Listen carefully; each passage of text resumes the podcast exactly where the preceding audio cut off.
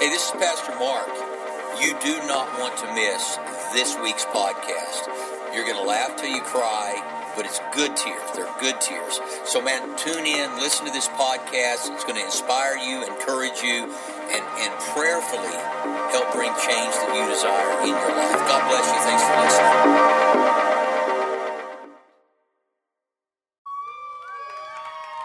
Let there be light. All right, stand. All of you sitting at home in your PJs, go ahead and get up. Say, This is my Bible. I am what it says I am. I have what it says I have. I can do what the Bible says I can do.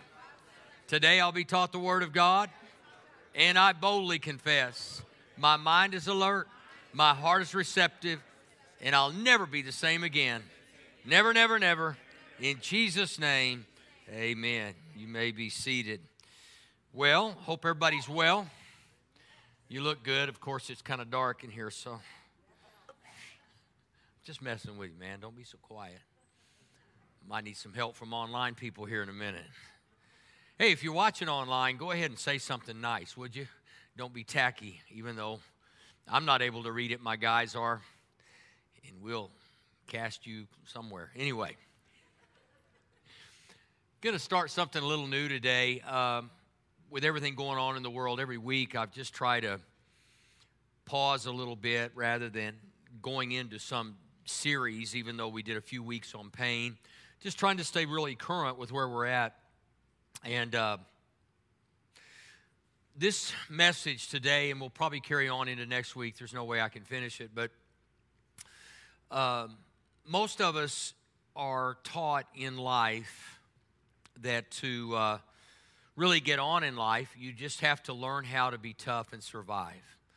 And we are right now in a world that is probably most people are thinking, I just hope I can get by. I hope I can make it. I hope I can survive what's going on in the world. And though that's not a horrible thing, surviving's not the worst thing that can happen. It oftentimes, however, leads us to a place of just uh, acceptable may not even be the right word, but because I believe that surviving is important. I grew up in a survival culture. We were never going to do great. We, we weren't going to even be better than most. We were just going to be good. And I believe that's a demonic ploy to steal not only from us, but to some degree, the, the satanic attempt is to steal our destiny, our purpose, our effectiveness, our influence, our impact. If you're just surviving, people might go, yeah, but how many of you know most people don't want to get in the, the foxhole with somebody that's not fighting back? Well, we're just going to stay in the foxhole and hope they run out of bullets. Well, there's a really good chance that's not going to happen, but you might survive it and, and they don't know you're there. That would be the only way, but you're miserable in the process. And so most people live their life saying, you know, it's, it's just it's just good. But inside you and inside me, in our spiritual DNA is spectacular, victorious, overcoming, overcomers, victorious life. All of those things are in our spiritual DNA, and most people get tired at some point in their life and they shift from pressing toward thriving to accepting their position as simply surviving. And after the pandemic, that's what I think a lot of people are going to, you know, I'm just tired. I'm done. I don't see any hope. I don't, I don't see any way this turns around. And basically, what you're saying is, I'm depending on the government or I'm depending on somebody or something. Let me tell you, you have everything you need inside you to rise up and overcome and be victorious and a thriving individual. But it does take work. You're up against a pretty strong breeze. Uh, I've always loved the water and, and uh, still do. I, am a water bug, I'm an outdoorsman.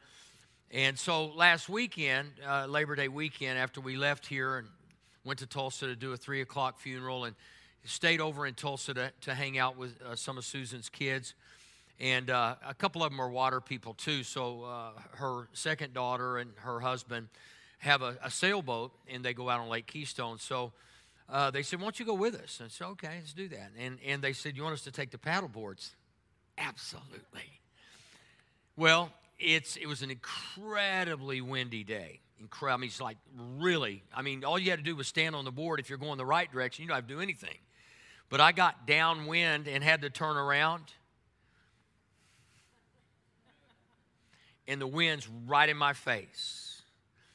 And I thought to myself, I can, I can just stop here and, and not do anything, or I can strive to get back to the dock where I was. And with the wind and everything, I'm just, I just thought, you know, it'd be so easy to just do nothing. Then I thought to myself, I don't know if this is um, a carnal thing or, or a man thing where you go, bless God, I ain't gonna let the wind beat me. You know, it's invisible, it's not strong, you know. And so, you know, I pushed through. In doing that, I talked about my wrist last week, and I injured it and ended up in the ER. Um, and I know that's maybe an age thing, a stubborn thing, I don't know, but I was not built to allow the wind to dictate what I'm going to do, and neither were you. And so you say, but but you hurt, that's dumb. No, not really. It's fun. And some of y'all who don't like pain, sorry. Suck it up, buttercup. So all I'm saying is if we're not careful, all that's happened in our world today will cause us to lose heart. And the Bible tells us not to lose heart. You lost business, you might have lost some other things, but there's one thing we must never lose, and that we must never lose heart. We must never lose hope. We must always believe that God will make a way. So turn your Bibles to Joshua chapter 1, and I'm not going to assume everybody watching online uh, has heard the story of Israel in Egypt been they were disobedient to God. They find themselves in captivity. But God wasn't going to leave them there. And God's not going to leave you in prison. God's not going to leave you captive to your disobedience, your mistakes, whatever it might be that puts you where you are. Maybe someone else did. And it's real easy if somebody else puts you where you are, we can blame the government because of all the things that we might disagree with. And and we could say you shouldn't have shut things down. We can go there and, and, we can just begin to look outside and say the reason i am where i am is somebody else's decision. And that may be true but you're going to get to where you are because of your decision not theirs.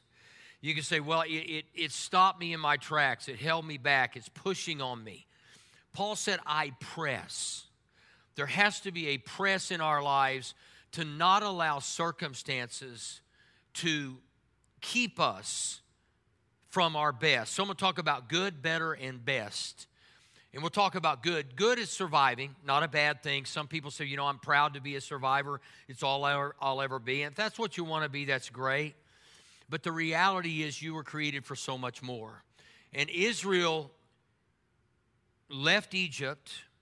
God brought them out at the hands of Moses, going in standing up against Pharaoh, the opposition, and they come out of Egypt.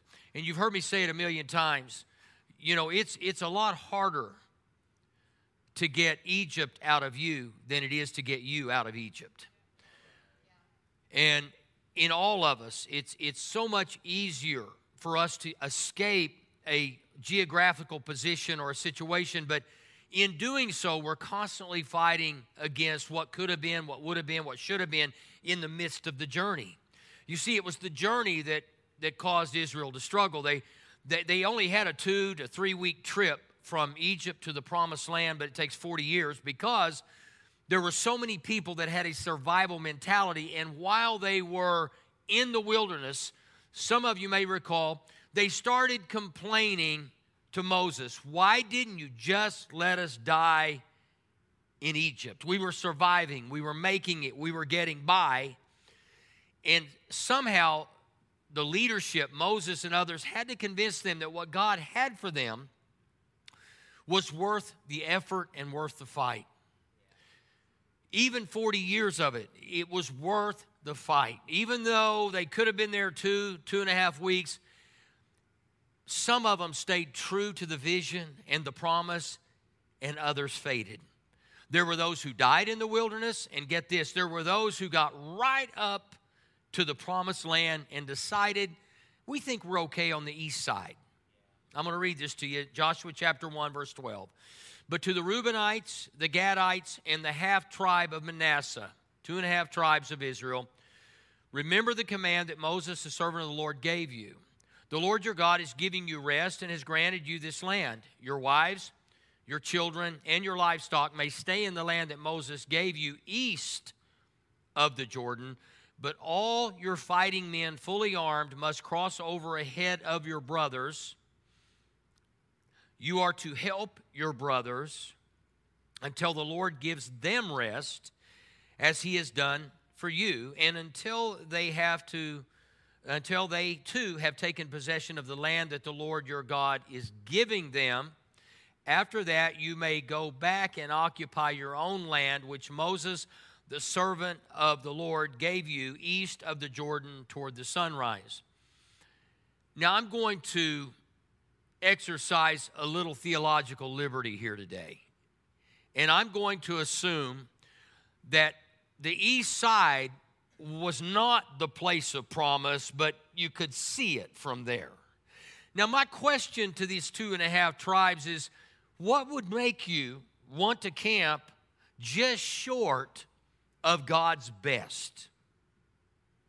God's best was a land flowing with milk and honey, and yet there is there are two and a half tribes that say, you know, we're okay on the east side.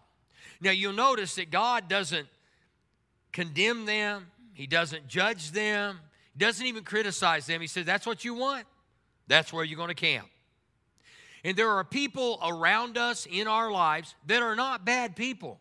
They're still included in this thing called the faith, and yet, if we're not careful, we become one of the two and a half tribe people that say, God, 40 years, I think I'm just going to camp just short. I'm just going to survive because survival is in me.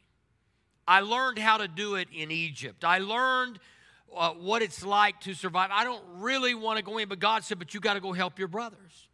Now, I don't know, you know, women, you're going to get mad at me right now, but how many wives are saying, I don't want you to go? And God said, You're going. Now, if I'm going to fight in Canaan, I'm going to live in Canaan. But obviously, there were two and a half tribes that said, We don't care. And sometimes, in the midst of our losses, we lose hope, we lose heart, we lose energy, we lose faith, or at least it fades. I want to challenge us today to not accept good. Too many people accepting good. Well, this will be okay. I'm okay. I don't want to be okay. I don't want to be good. I want to be awesome. Not for my not for the sake of arrogance or pride. I just want to be great in the things of God. I want God to show himself strong. I want everything God has for me. There's not a day hardly that goes by that I don't get up and, and that song love is returning. God, anything and everything that's been taken from me without your permission, return it to me. I'm not mad at anybody. I'm just saying I want everything God has, and God's going to get really tired of me. Matter of fact, this morning I got a little strong with God. Have you ever done that? Matter of fact, I, I, was, I was just a little bit edgy thinking, I hope this is okay, but I said, God, you told me to call you into remembrance of your word. I'm getting ready to do that right now, so I'm preparing you, God. I said, I'm not asking anymore, I'm declaring. Everything that was stolen, your word says if a thief's caught stealing, he has to pay back seven times. I'm calling it in, God. You notice I, I said, God, I ain't asking you. I'm telling you, this is what you told me. Now, if you're at all religious right now, you don't want to be anywhere near me. You think lightning is getting ready to strike. God loves bold faith because he's able to do anything that we ask and declare. But there were two and a half tribes that said, you know, we're just really not into taking our families across the Jordan. It's risky, flood stage, yada, yada, yada. Now, Joshua chapter 3, verse 1 says, Early in the morning, Joshua and all the Israelites set out from Shittim and went to Jordan, where they camped before crossing over. Can you imagine what that camp was like that night? You're getting ready to enter a dream place, a place you've been told about, a place that flows with milk and honey, but there are enemies there and there are giants there, and we look like grasshoppers in their sight. One night they're sitting there camping, next night camping, and after three days, the officers went throughout the camp giving orders to the people when you see the ark of the covenant of the Lord your God and the priests who are Levites carrying it, you are to move out from your positions and follow it. Then you will know which way to go, since you have never been this way before. But keep a distance of about a thousand yards between you and the ark. Do not go near it. As we know, the ark of the covenant represented the presence and the power of God. It's like God saying, My presence and my power will go before you, and they will make a way for you. What, what you must do is you must get on your feet and you must follow. You must trust, you must believe that I will lead you into the right direction. And in this case, God's leading them straight into the enemy's camp, the enemy's land. And He's saying, I'm going to give it to you. I told you I would, and I will. Most of us fall short of God's best because we get comfortable with God's good. We're okay. We can make it. We're going to be fine. And we begin hearing those words over and over and over and over again to the point where we give up the ground that Jesus paid for us to possess. Two mentalities the mentality of those who escape, the mentality of those who enter. Most people just want to escape, but after they escape, they don't know what to do. I want a new job. I want a new spouse. I want a new house. I want a new car.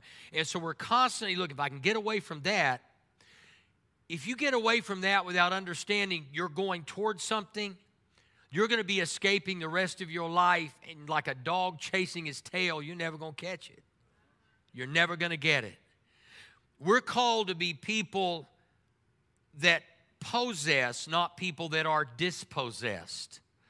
And so we have to create a, a, a mentality, an attitude, a lifestyle that affords us the strength we need and the purpose we possess to go into what God has for us. This pandemic has caused a lot of people to question churches. I have tons of pastor friends all over the world Usually talk to at least one a week. What are you thinking? What's going on? How you feeling? How's church going? And I'm just going to be a little bold here. It still amazes me that people can get up and go to work five days a week in the midst of a pandemic, but can't get up one day on Sunday and come to church for fear that they might catch it. We're so politically correct, we don't even know when to clap anymore. If I clap, who's going to get mad at me? Who cares? Pastor, you're insensitive.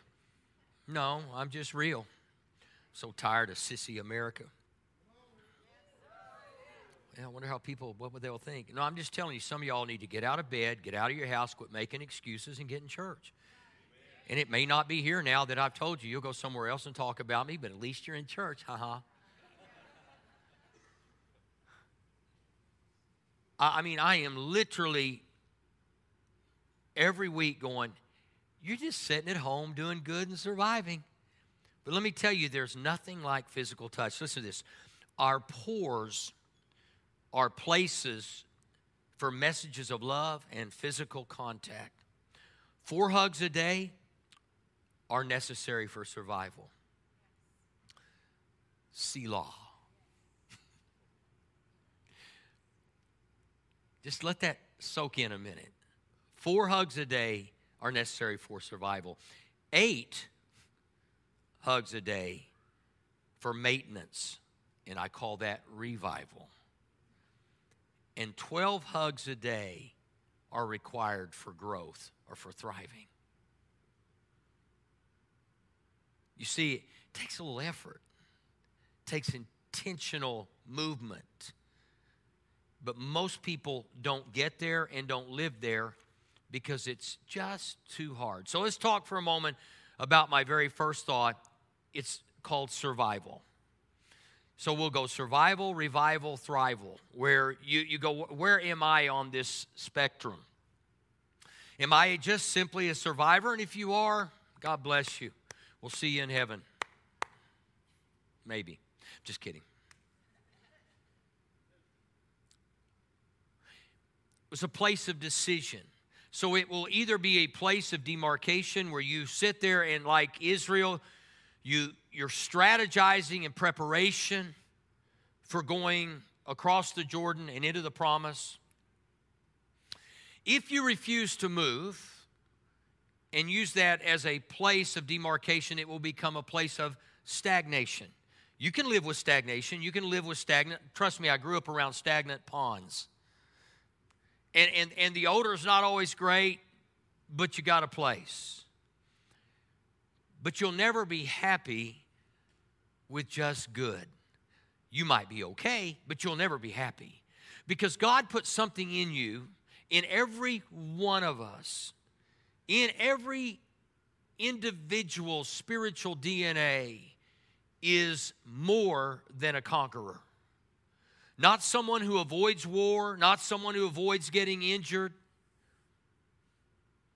but someone who understands in order to get from where I am to where God's called me to be, there will be adversity, opposition, and even pain.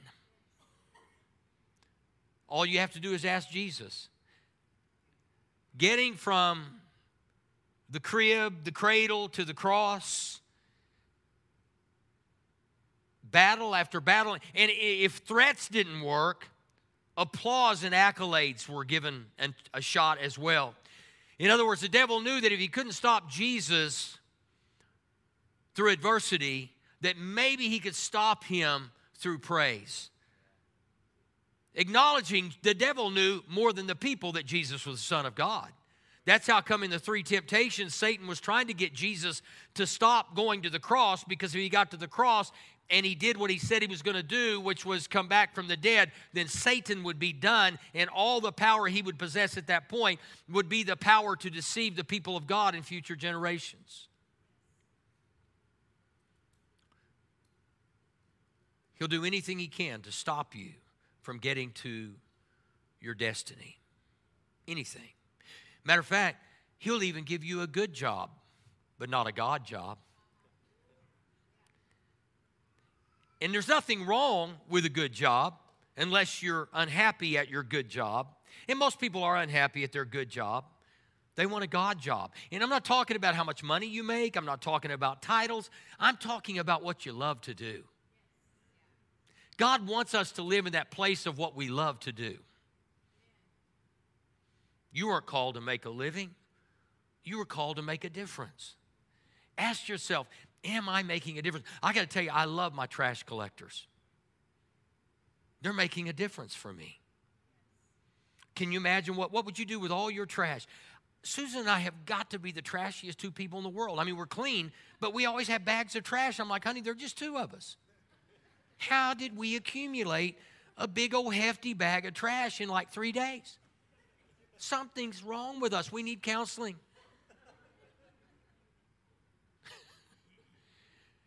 and every Thursday, every Wednesday, I think about the guys driving the trash trucks and I go, Thank you, Jesus.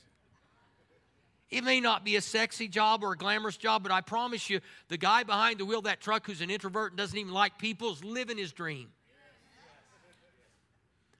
I don't have to put up with anybody. Trash is trash. I'm great. You, you, and so often we, we, we, we minimize people's roles, but what would we do without them? I'm so thankful for everybody who steps into their role. And, and I'll never forget my dad was, he was a great worker, hard worker. I mean, massive. And so he worked for Oklahoma Natural Gas Company for 33 years.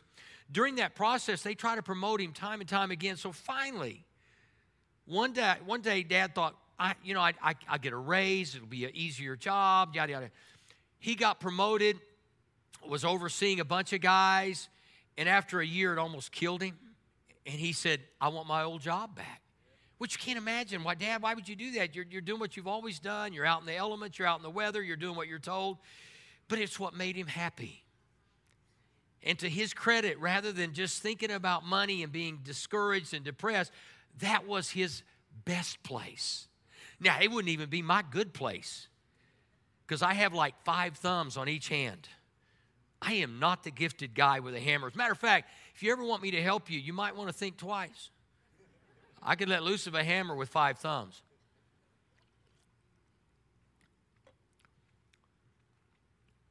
Story of Abraham and his father, Terah, says Terah took his son Abram, his grandson Lot, son of Haran, and his daughter in law Sarah, the wife of his son Abram, and together they set out from Ur of the Chaldeans to go to Canaan. Again, a place of promise. But when they came, came to Haran, they settled there. Terah lived 205 years and he died in Haran. Now he set out for Canaan. But on the way to the Ur of the Chaldeans, his son Haran, isn't it ironic, dies. And theologians say that Terah lost heart. So he remained in Haran, short of God's best, good family, lived 205 years. I'd say he did all right. But he never got to the place of his assignment. Now, oftentimes, we lose someone we love, lose a job, lose a business, and like Terah, we just lose heart. And we just decide we can camp here. It's a good place, plenty to eat, everything's good. And if we're not careful, we stay there. We camp there, we live there, and we die there.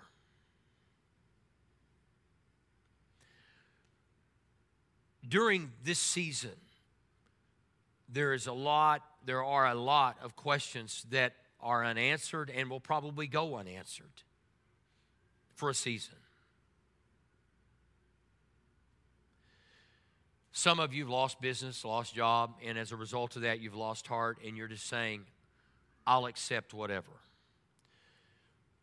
When I started Mosaic Church, I was praying, and some of you have heard me tell the story. I was praying for a building. Before we ever started, I didn't have a building. Again, story of my life. And I began to pray, God, give us a place. I was very spiritual. God, help me find a building. God, we need a house of worship to glorify you. You get really desperate when you start sucking up to God. It's like God's going, stop, stop the syrup, okay? I know what you're praying for. You don't have to suck up. Because most people pray to suck up to God, you know. God doesn't want you to suck up to Him, He wants you to remind Him what He said. You can ask anything, anything in my name, and I'll do it. But this particular morning, I'm praying, God says, stop. Now, you know, not audibly, but in my heart, I, I hear this stop. I said, what? He said, quit asking for a place. He said, start asking me for the place, my place for you.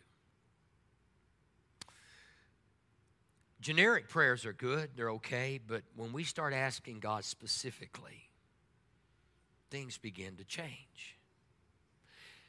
And I remembered this because in 1999, wow, that just seems like forever ago. When I was 19,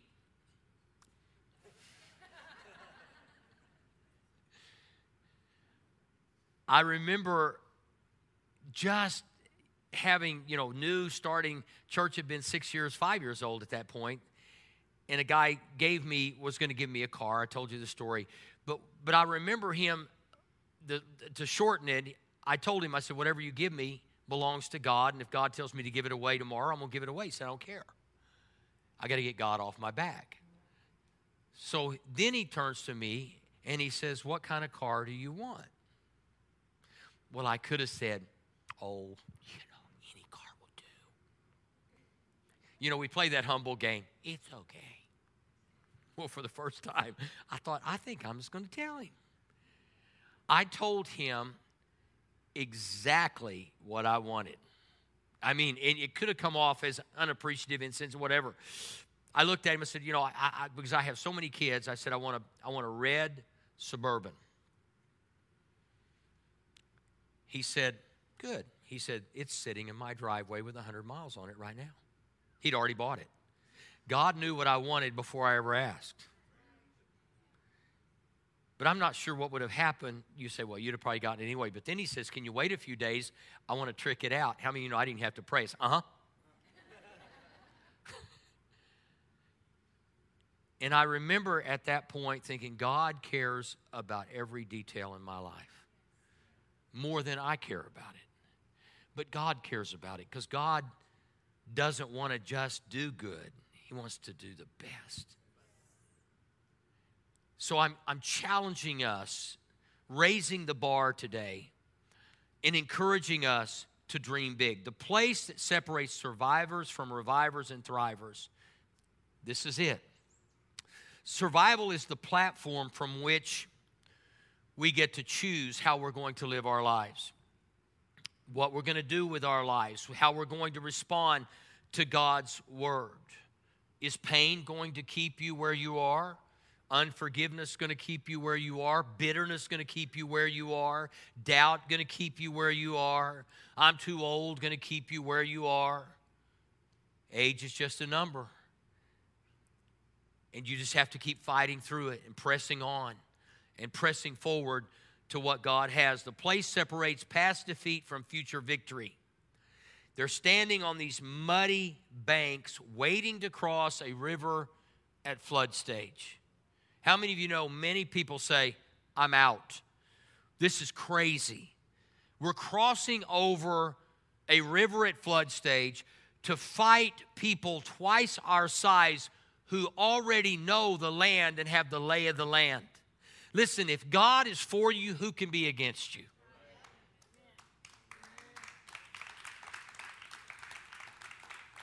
To me, survival is base level living becomes a lifestyle if we accept it instead of a platform. Survivors are satisfied by the least, not the best. Now, this will irritate and agitate some people in a good way. It'll stir you up to say, Are we living life at the minimum, at good, or are we really still focusing on getting to the place called best? I fight it every day with the pandemic being the way it is. How do we lead through it? What do we do? How do we get people out of their slumber? I'm going to tell you the greatest demonic ploy out of the pandemic was to get people comfortable not worshiping God anymore. You say, Well, I'm worshiping God at home. I've already stated how many touches are necessary to really thrive. How many hugs are necessary to really thrive? Nothing wrong with hearing the word, nothing wrong with watching online. But if you're watching online from anywhere else in the world, I would hope you have a home church that after watching me, you can go sleep. I mean, go to another church. Not sleep through church. But you could, you, you're in a place where you're touching people and being touched by people. Now, here's what happens. You can always tell survivors this by this way. All the Israelites grumbled against Moses and Aaron. People who are survivors are people who grumble. They're people who gossip. They're typically because they're just they're it's like the it's like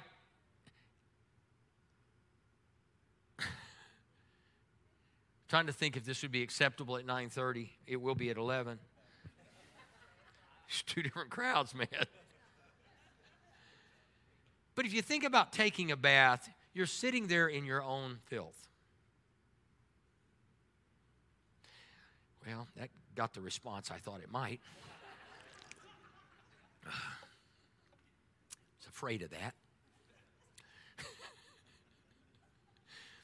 just sitting here, and that's kind of like survival, just sitting here. People who are survivors, that's one of their, their qualities, or one of the things you can tell. They grumble, they complain, they criticize because they're staying in the same place. It's not that they're bad, it's just what's on the inside of them is not translating and transferring to what's on the outside. In other words, creating movement toward their purpose, their destiny. And they're always frustrated, especially when people decide to not stay anymore and say, No, I can't do this anymore. It's like the lepers who knew they were going to starve to death outside the walls of their city, went to the enemy's camp, and as they were going to the enemy's camp, the Bible says that they sounded like an army, and all of the enemies fled, and they were left with a camp full of food and gold and silver, all because they decided we're not sitting here another day and dying outside the walls of our city because we have leprosy and nobody wants us inside. We're not going to let our leprosy stop us from finding a way to eat and get beyond our current condition. I can't imagine the pain that they were in. I can't imagine what they suffered. But I do know this they decided we're not sitting here and dying. Status quo, the mess we're in now, we're not doing it. Many people have quit. Many churches have closed their doors and just said it's not worth it. We're not going to fight through it. We can't do it. Many businesses said we might as well just close our doors and shut them down and shut it down when in reality it's time to rise up. Close with this story. It's a really powerful story. A, a lady by the name of Vonetta Flowers was an all star athlete at the University of Alabama, Birmingham. And born in 1973, and her goal most of her life was to win an Olympic gold medal. She was a star. She had won all the possible things you could win in college. Everybody knew that she was a, pretty much thought she was a shoe in for the Olympics. And uh, she tried out for the 1996 Summer Olympics and fell short. 2000, again, fell short. It looked as though her dream was not going to happen. She could have just said, I, I did my best, I survived, I made it, I'm okay. But her husband found a note uh, uh that was posted in the Olympic Village that they were now preparing for Winter Olympics. They were looking, because sprinters are really good for some of the Winter Olympics, but up to this point, going into 2002, no African American female had ever won a gold in the Olympics. Only one had won a bronze in 1988. Vonetta Flowers thought, what the heck? Let me go. I've I hate the cold. I've never pushed a bobsled, barely know what it is. But at her husband's encouragement, decided to go try out. She made the team. Long story short, 2002, Vonetta Flowers won a gold medal in bobsledding. Why? Because she decided good's not enough for me. Most people never get a chance to qualify in the Olympics much less win a gold. But she said, I'm not a survivor. I'm not someone that can just settle for good. I'm going to go for it all. And it cost an insurmountable amount of money. She had no endorsements, she had no one funding her. But she decided good is not enough. I pray that we don't settle for good. Every Sunday, I come to church and I am crying out to God on Sunday mornings fill the house, fill the house, fill the house. Not for my sake, but for your sake, God. Be glorified in all of this. I don't know how much I've shared last week. A friend of mine has a church of six or 7,000 in Austin, Texas. And I called him last week and he said, You know, he said, I said, Well, how you, how you guys doing? He said, Well, we finally crossed over a 1,000 people last weekend. Now you do the math from 6,000 to just now crossing over 1,000 people in six months. How you could quickly lose heart wondering, God, are you ever going to do it again? Are you going to breathe again? I got good news for you. This is just my theory. If we will exercise faith and action, and we will believe God and honor God, trust God, and follow God, we'll see a move of God like never before in our nation, if not the world.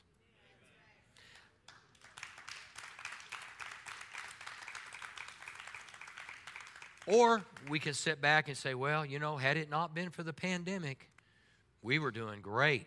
We were going great guns. Or we can look and say, there ain't a pandemic in hell that can stop our God from doing what he wants to do. Now, this is a time when people think you're crazy when you're sitting here in the midst of it and your, your attendance is off 50, 60, 70%, depending on what church you're at we need to do what the Bible says, and I know religious people hate this because I follow them. I like to know what religious people are thinking. But the Bible says God speaks of future events with as much certainty as though they've already passed, or He speaks as though th- those things that are not as though they already were. I'm not saying that we are in any way close to being able to do what God does, but God through us can. And I believe it's time to quit talking about what we've lost and start talking about what we're going to possess because we're going to live the promises of God.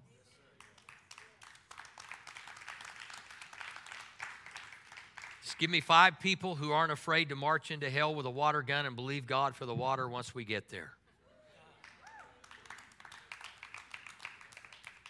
You never know if you can win if you never go on the field.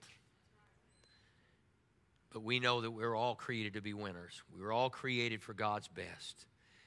And you know what? There will always be people, naysayers, gossipers, people who talk about us, people who try to hold us back. It'll never happen. I mean, you hear all of the stories. I had a nasty Facebook post this week. Somebody really got nasty with me. And I just smiled and I thought, you don't know me like God does. If you did, you'd love me the way He does. Idiot. Anyway, so hope you're watching. But you do have potential to not be an idiot, but it is your choice.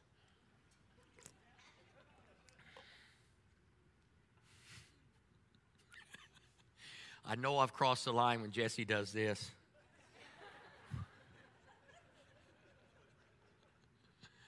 All you guys got to do is watch Jesse and you'll know whether I went whoop off road. That was off road. But listen, it's a lot more fun than just being on a paved highway, all right? We just have to make choices and decisions to say, God, good is not enough. And I pray this week your prayer is this God, I love you. I appreciate you. I praise you. I worship you. But like Jacob, I'm going to wrestle with you.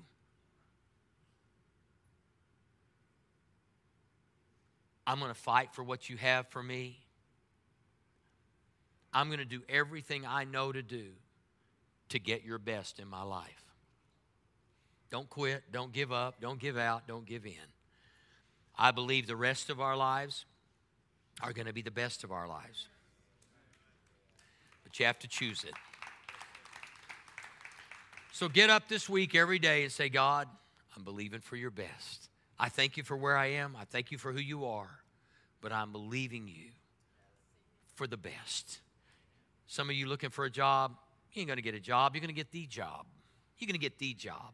You're going to get a job that's going to blow your mind. You're going to get a job that you're going to go, wow, God, because you stayed focused. You stayed true. You didn't give up. You didn't give up on faith. You didn't quit.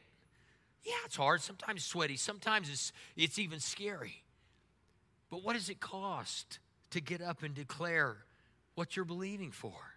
Have some courage when you go before God and you go home and Google it. God said, Call me into remembrance of my word. God, you said you'd surround me with favor as with a shield. That'd be the head and not the tail. Enemies come at me from one direction, they have to flee in seven. That's what you told me.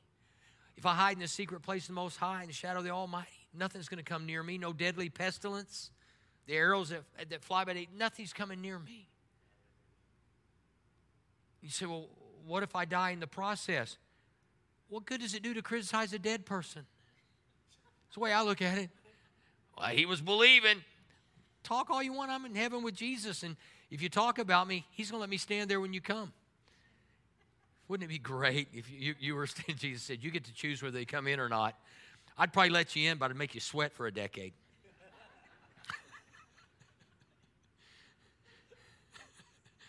Yeah, we'll think about it. Come back tomorrow.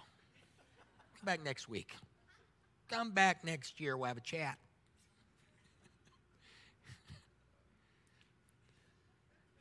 There's just a part of me that's not right at all. but I want the best for everyone, but it takes something to get the best. When you're doing great, the greater you get, the better you get. When you get to the best, here's what you have to prepare for you have to prepare for survivors to scream at you, criticize you, gossip about you, because they will, because they didn't have the guts to get up and stand against a river flowing at flood stage, to go into a land where they look like grasshoppers and nobody would give them a chance to win. It takes guts, it takes courage. I don't know when y'all are going to get out of your house, but it's probably time.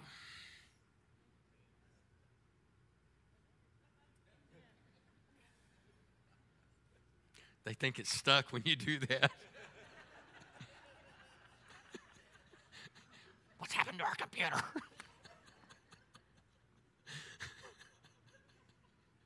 I'm still here. It's time to go after the best. When things are at their worst, don't stay there. Go after it. Believe God for it. This is coming back. Let me tell you, one of two things is going to happen. Either Jesus is coming back or we're coming back. One of two things. If he doesn't come back, that must mean he says, I got to come back for you.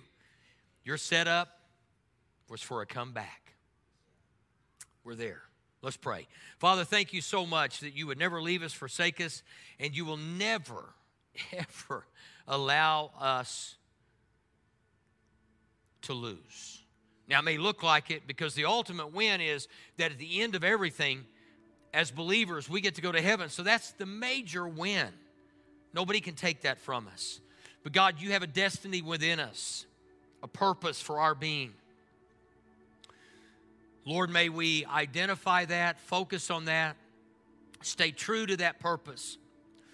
Even when we've had a major setback, it's a setup for a comeback. And God, I thank you for that, that you are putting in us a drive, an unction of, to function, God, to to move forward toward our destiny in the midst of one of the worst times in American history, if not world history. God, we thank you that you're still here, you're still God, you're still in charge. Now, God, take charge of our lives. Move us into our place of promise, God. We're not going to be satisfied just surviving. We're not hanging on until you come. We're going to occupy until you come because that's what you said to do. So, Lord, we're going to keep on pressing. With every head bowed, every eye closed, it all begins with trusting God with your salvation, with your eternity. The Bible says if we call on the name of the Lord, we'll be saved. Today, that's the first step toward thriving in your life is to let Jesus be the Lord of your life. So I want everyone to pray this prayer with me right now. Say, Father God, thank you for sending your Son, Jesus Christ to die on the cross for my sin. Jesus, thank you for giving your life for me. Today I give my life to you. I repent of my sin and I declare you are the Lord of my life. Amen. If you prayed that prayer, please text the word SAVE to 405 500 1310 and put your name in there. Text the word SAVED in your name, 405 500 1310. Big step away from just saying, I'm okay, I'm good. God sent Jesus to do more than make our lives good. He sent them, He sent Jesus for us to live our best, best life. Begin today. Hello, this is Pastor Mark Crow. I just want to take a quick moment to thank you for joining us online. We hope you have a blessed week this week and get to be a blessing to those around you. I want to invite you to join us at Mosaic Church OKC next week at 9:30 a.m and 11 a.m. or join us online. God bless you.